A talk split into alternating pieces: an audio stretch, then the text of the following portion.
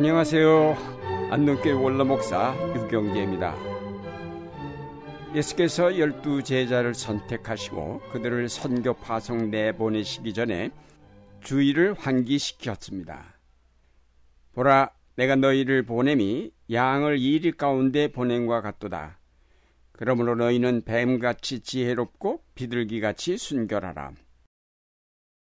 예수님은 그의 제자들이 이 세상에서 결코 환영받지 못할 것이며 붙잡혀 매맞고 옥에 갇힐 것을 아셨습니다.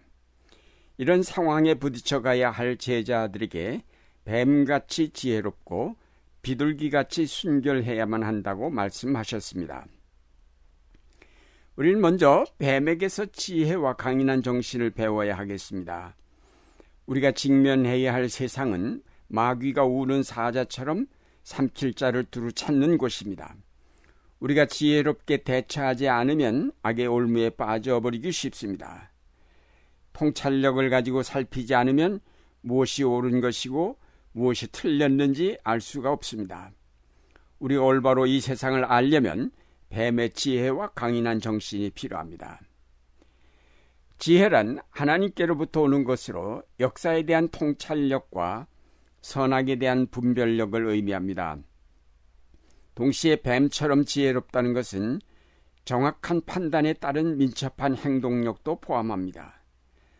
통찰과 분별을 통하여 확실한 목표를 발견하였을 때 우물쭈물하지 않고 민첩하게 결단을 내리고 행동에 옮기는 것을 뜻합니다. 하나님의 나라를 이 땅에 이루고자 할 때 우리에게 이런 지혜와 강인한 정신 그리고 민첩한 행동이 필요합니다. 제자들이 오순절 성령의 역사를 체험하기 전에는 별로 지혜롭지 못하였습니다. 그들에게는 하나님의 역사를 통찰할 능력이 부족하였습니다. 그래서 십자가를 향한 예수님의 고난 길을 이해하지 못했습니다. 그들은 예수님이 가르쳐 주신 하나님 나라를 전혀 이해하지 못하였습니다. 그러나 이들이 오순절에 성령 충만함을 체험한 후에는 변화되었습니다.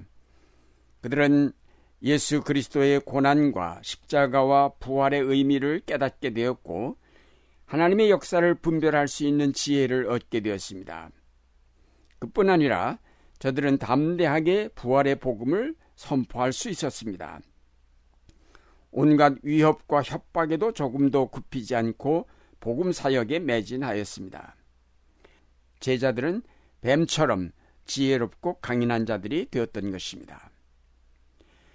우리가 이런 지혜를 얻지 못하고 뱀처럼 강인하지 못할 때에 마귀의 달콤한 꾀임에 빠질 수밖에 없습니다. 그러면 항상 변화를 두려워하게 되고 새로운 것에 대해서는 거의 병적인 두려움을 갖게 됩니다. 그래서 신앙적으로는 보수주의자가 되고 정치적으로도 새로운 변화나 개혁보다는 안정을 원하게 됩니다. 독재자들은 이런 사람들의 연약한 정신을 파고 들어와 온갖 만행과 폭력을 자행합니다. 나치의 히틀러가 이런 말을 했습니다. 교묘한 거짓말을 끊임없이 반복함으로써 사람들에게 천국이 지옥이고 지옥이 천국이라고 믿도록 할 수 있다. 엄청난 거짓말일수록 사람들은 더 쉽게 그것을 믿으려 한다. 지옥을 천국이라고 말하는 독재자들의 말을 믿을 만큼 무지한 것은 순진함이 아닌 어리석음입니다. 브라우닝은 그의 시 가운데서 무지는 순진함이 아니라 죄라고 하였습니다. 대체로 많은 사람이 역사에 대해 너무 무지합니다. 너무 쉽게 독재자들의 속임수에 넘어가고 너무 가볍게 그들을 지지해 왔습니다. 그들의 불의와 부정을 모르거나 모른 채 외면하면서 자유와 정의가 없는 배부름을 추구해 온 것이 우리의 지나온 역사입니다. 우리는 독재자들의 불의와 부정을 분별해낼 수 있는 지혜가 없었거나 알았어도 그것을 항거할 수 있는 강인한 정신이 부족하였던 것입니다. 이 모두가 우리의 어리석음이며 죄입니다. 이제 우리는 하나님의 역사를 통찰할 수 있는 지혜를 간구하여야 하겠습니다.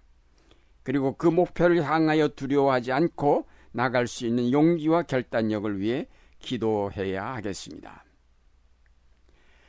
그러나 우리는 뱀처럼 지혜롭게 되는데 그쳐서는 안 됩니다. 예수님은 비둘기처럼 순결하고 부드러운 마음을 가지라고 하셨습니다. 우리가 강인한 정신만 갖는다면 냉혹한 인간이 되기 쉽습니다.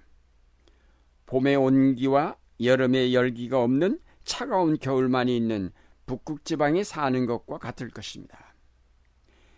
우리의 근본은 양이나 비둘기 같아야 합니다. 양의 온순함과 비둘기의 평화가 우리 삶의 근본이 되어야 합니다. 그것을 우리가 잃어버린다면 우리는 양이 아닌 이리가 되고 비둘기가 아닌 뱀이 되어버리고 말 것입니다. 마틴 루터 킹이 이런 말을 했습니다. 냉혹한 사람은 결코 진정으로 사랑하지 않습니다. 그런 사람은 주로 자기에게 얼마나 이익을 가져다 주느냐에 따라서 사람의 가치를 평가하는 상막한 실용주의를 따르고 있습니다.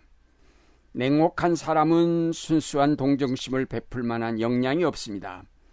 그는 자기 형제들의 고통과 아픔을 보고도 마음이 움직이지 않습니다.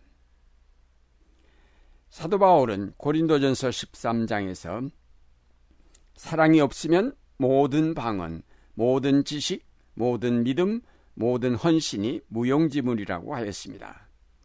사랑을 근본 바탕에 깔고 거기에 믿음도 지혜도 지식도 용기도 헌신도 쌓아가야 한다는 것입니다. 비둘기의 순결함에 뱀의 지혜를 접목시켜야지 뱀의 간교함에 비둘기의 순결은 들어갈 자리가 없습니다. 하나님에게는 상반된 두 성품이 있는데 공의와 사랑입니다. 하나님은 두 팔을 펼치고 계십니다. 한 팔은 강하게 정의로 우리를 감싸고 다른 한 팔은 부드럽게 은총으로 우리를 감싸십니다. 하나님은 공의와 사랑의 두 성품을 조화 있게 우리에게 나타내심으로 그의 나라를 이루어 가십니다. 우리가 자유와 정의를 위해 투쟁하되 그것은 결코 폭력을 통해서 얻어질 수는 없습니다. 비폭력 투쟁을 통하여 우리는 정의롭지 못한 체제를 반대할 수 있을 것이고 동시에 그 제도를 수호하려는 사람들까지도 사랑할 수 있을 것입니다.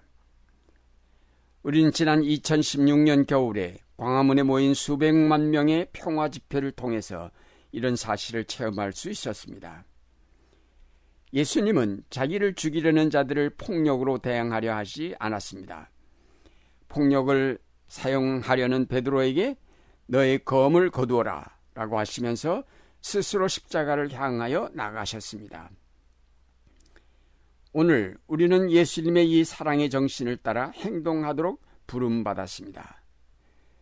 비둘기가 상징하는 평화의 정신을 우리가 결코 잊어서는 안 될 것입니다. 사랑하는 여러분, 때때로 우리는 주님이 공의의 하나님이시라는 것을 알아야 할 필요가 있습니다. 지구에 견딜 수 없는 불의의 괴물이 출현해도 우리에게는 그들을 풀처럼 꺾어버리고 풀잎처럼 말려버리는 힘을 가지신 하나님이 계시다는 것을 알 필요가 있습니다. 그러나 하나님께서는 자비와 사랑을 가지고 계시다는 것을 알아야 할 때도 있습니다. 우리가 적대자들의 차가운 바람을 받고 주저할 때나 시리의 무서운 폭풍우에 의해서 곤경에 빠졌을 때에 우리의 어리석음과 죄악에 의해서 먼 곳에서 방황하면서 서글픈 향수에 젖어 낙심하고 있을 때에도 우리를 사랑하시고 돌보시고 이해하시며 또다시 기회를 주시는 하나님이 계시다는 것을 알 필요가 있습니다. 공의와 사랑을 가지고 우리에게 구원의 역사를 이루어 주시는 하나님께 감사하면서 뱀처럼 지혜롭게 하나님의 역사를 통찰하여 분별하고 비둘기처럼 순결하여 사랑과 평화로 하나님의 나라를 이루어가는 여러분이 되시기를 바랍니다.